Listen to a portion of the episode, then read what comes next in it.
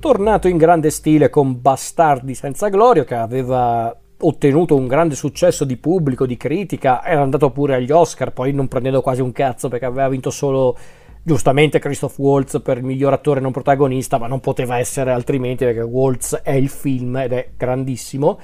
Fatto sta che comunque Bastardi senza gloria aveva riportato Tarantino a, a un grande successo e forse aveva anche fatto pace con alcuni suoi sostenitori che non avevano apprezzato tanto Grindhouse e alcuni addirittura neanche Kill Bill e quindi arriviamo nel 2012 con un film scritto e diretto da Tarantino, sempre prodotto dai fratelli Weinstein insieme a Reginald Hoodlin, Pilar Savone, Stacy Sher, Shannon, Shannon Mankitosh, Michael Schamberg e James W. Scotch Doppel, che lo si chiama così, e che vede il coinvolgimento anche di professionisti come Robert Richardson alla fotografia, Fred Raskin al montaggio e e addirittura un cast ricco che vede il, i nomi di Christoph Waltz, vabbè, già visto in Bastardi senza gloria, Jamie Foxx, Leonardo DiCaprio, Samuel L. Jackson e altri ancora.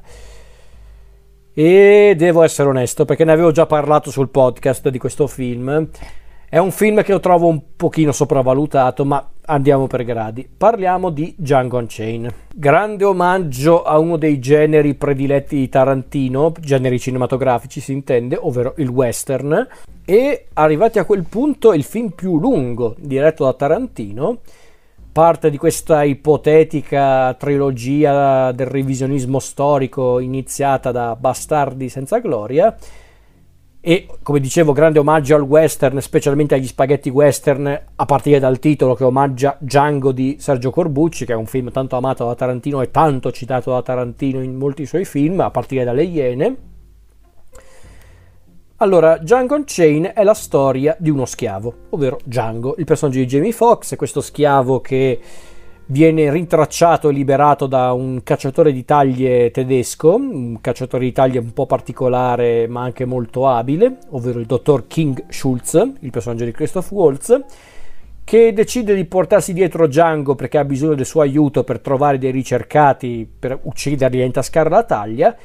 E questo incontro è l'inizio di una vera e propria amicizia che spinge Schulz ad aiutare Django non solo a diventare una, un uomo libero, ma anche a ritrovare la moglie di Django, Brumilda, che a quanto pare è finita tra le grinfie di uno dei più ricchi e, diciamocelo, anche uno dei più crudeli latifondisti del Mississippi, ovvero il crudele Calvin Candy, interpretato da Leonardo DiCaprio. E quindi Django e e Schulz decidono di creare una messa in scena per andare a liberare Brumilda e aiutare Django a ricostruire una famiglia. Questa di fatto è la storia a grandi linee del film, anche se chiaramente ci sono tante situazioni, tanti personaggi e c'è molto di più di, di quello che sembra.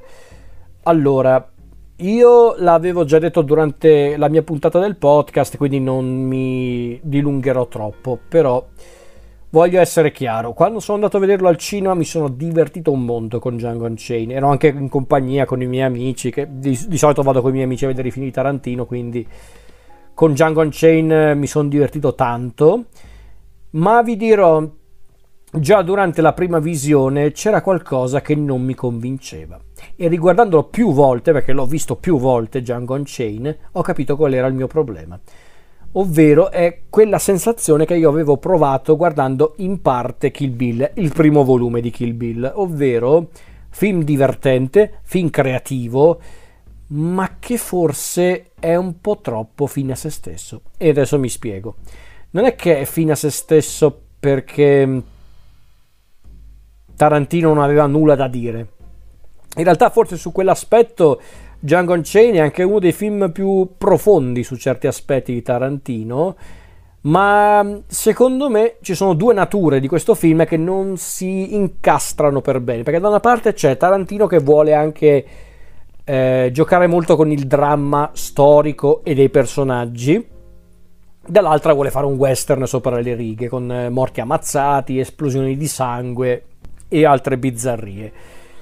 Che in realtà era un mix che ogni tanto funzionava. In Bastardi senza gloria aveva funzionato, ma perché forse in Bastardi senza gloria quella violenza o comunque quella voglia di Tarantino di fare un po' il minchione, scusatemi se lo dico così, era più controllato, era più misurato o quantomeno riusciva a creare un equilibrio perfetto con la storia e con la storia intesa proprio come storia, storia, il nazismo, la, la seconda guerra mondiale.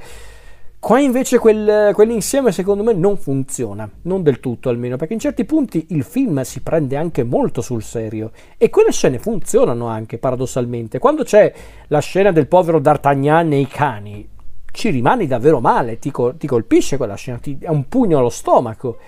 Quando c'è per esempio Django che rincontra i fratelli Brittle, suoi ex carcerieri, e si vendica di loro, quella scena è davvero intensa. Quella scena quando lui prende la frusta e comincia a frustare appunto uno dei Brittle per vendicarsi di tanti anni di, di, di, di molestie e di frustate per l'appunto. Quella scena è davvero intensa perché tu senti tutta la rabbia di Django, tutto il, tutto il rancore nei confronti di questi due pezzi di merda, quindi sei davvero colpito eh, ma anche per dire anche il percorso che ha Schulz nel corso della storia, lo senti, cioè, vedi questo personaggio che ha un arco narrativo concreto.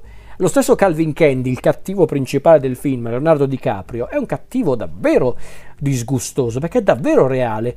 Infatti, non a caso Tarantino l'ha sempre definito il cattivo più disgustoso da lui creato, l'unico con cui lui non prova l'unico che non riesce proprio a provocargli simpatia, giustamente, perché rispetto ai tanti cattivi di Tarantino, Stuntman Mike, Hans Land, Bill, che non dico che necessariamente erano personaggi buoni, non lo erano affatto, però magari qualcuno era carismatico, qualcuno era una simpatica canaglia, Hans Land era un, un bastardo come pochi, però era anche talmente affascinante, sornione, che ti stava anche un po' simpatico o comunque ti affascinava. Calvin Candy no, Calvin Candy è proprio un mostro, è proprio disgustoso e DiCaprio è bravissimo in questo, DiCaprio qui ha, ha probabilmente interpretato uno dei suoi personaggi migliori a mani basse. E e peraltro per me è anche il personaggio migliore del film, Calvin Candy, però questo è un altro discorso. Però per dire, anche Calvin Candy è un personaggio davvero disgustoso, proprio perché vuole mostrare quel tipo di America che su certi aspetti non è mai del tutto sparita. Quindi eh, questi momenti sono anche forti, il problema è che poi ce ne sono altri che cambiano tono e non è che quei momenti non funzionano di per sé, le varie carneficine provocate da Django e Schultz, ma per dire anche quel siparietto con gli incappucciati, quella della scorreria, fa anche ridere per carità, con questi qua che si mettono i cappucci con i buchi per gli occhi, che però non si vede un cacchio con questi buchi, fa, fa ridere per carità, è divertente. Però ripeto, stona con tutto il resto, secondo me. C'è proprio questo, questa doppia natura del film che secondo me funziona fino a un certo punto. Perché magari lì per lì quando lo guardi non ci pensi neanche troppo, poi però arrivi alla fine del film e pensi, sì, però lì ho riso, qui invece no. Eh, e voleva essere questo, io credo, il film, un insieme tra ironia e dramma, ma secondo me non è riuscito benissimo a Tarantino. Personalmente mi sembrava più riuscito in Bastardi senza gloria e soprattutto in Deadful 8, successivo a questo. Perché in certi punti, ripeto, Django mi dà più l'idea di essere, Django Unchained intendo dire, mi dà l'idea di essere un film un po' più divertito che divertente, secondo me. E poi, diciamocelo, ci sono altri due problemi che questi vanno oltre la semplice questione mm, gusti personali. Primo, il film è troppo lungo. Quel, c'è quella mezz'ora di troppo nel finale che si potevano risparmiare, secondo me, davvero. Cioè, non lo capisco quell'ultima parte del film, è, troppo, è proprio allungare il brodo inutilmente. E poi c'è un altro problema, è che i personaggi a parte due eccezioni, non sono così interessanti. E, e, soprattutto Django non è così interessante. Cioè, l'unico motivo per cui ci rimane impresso il personaggio è perché Jamie Foxx è un attore incredibile. È carismatico, è simpatico, è tosto. Quindi Jamie Foxx fa tanto del lavoro. Ma Django, se ci pensate, non è un personaggio così interessante. Ha un'evoluzione, per carità, ma alla fin fine non è neanche nulla di che, non è neanche così interessante. Anzi, a dire tutto, non non è che lui ha un'evoluzione caratteriale di per sé, semplicemente lui apprende le migliori lezioni dei, dei suoi del suo mentore, anzi perché è uno solo, ovvero Schulz. Se vogliamo dirla tutta, il personaggio che ha il vero arco d'evoluzione è proprio King Schulz. Inizia in un certo modo, finisce in un altro. Inizia come un cacciatore di taglie, magari un po' più umano rispetto alla norma, anche un po' più sensibile, ma comunque un cacciatore di taglie cinico e bastardo e poi improvvisamente è un uomo dal, scusate, dall'animo nobile che decide di sacrificarsi per aiutare i suoi cari o comunque per non dare la soddisfazione alla sua nemesi, ovvero Calvin Candy, di essere superiore a lui. Quindi è, è incredibile come cosa. Schultz funziona anche perché Waltz è bravissimo. Calvin Candy, perfetto perché è un cattivo eccezionale. DiCaprio, ispiratissimo. Gli altri eh, non lo so, perché Samuel L. Jackson nei panni di Steven, eh, il capo della servitù di Candyland, la, la, residenza di Calvin Candy, lui ci starebbe anche di per sé, perché è Samuel L. Jackson, lui è bravo a prescindere.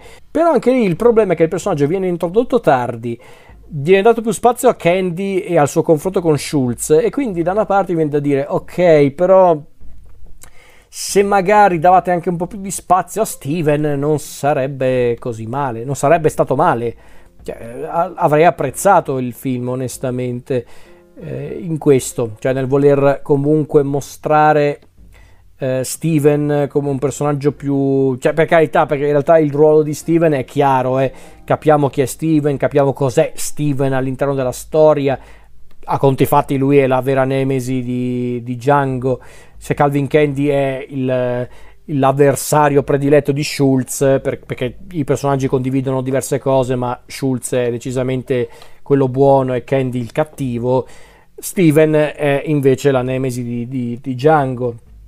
Quello che ha accettato la schiavitù come una realtà, una realtà che per lui va benissimo, anzi lo fa sentire superiore agli altri e buonanotte ai suonatori. Quindi mm, eh, ci sono aspetti interessanti, ma che secondo me non vengono esplorati più di tanto. E ripeto, i personaggi sono lì.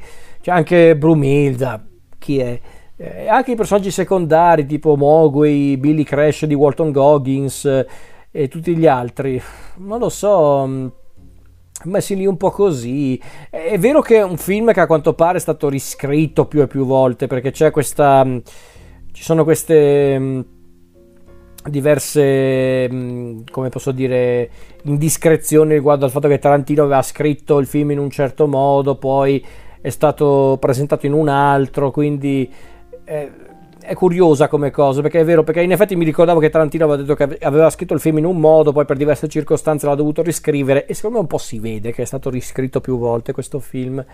Poi chiariamoci, non vorrei darvi strane idee, non sto dicendo che questo film è brutto, eh, figuriamoci, se tutti i film brutti fossero come Django Unchained, alleluia.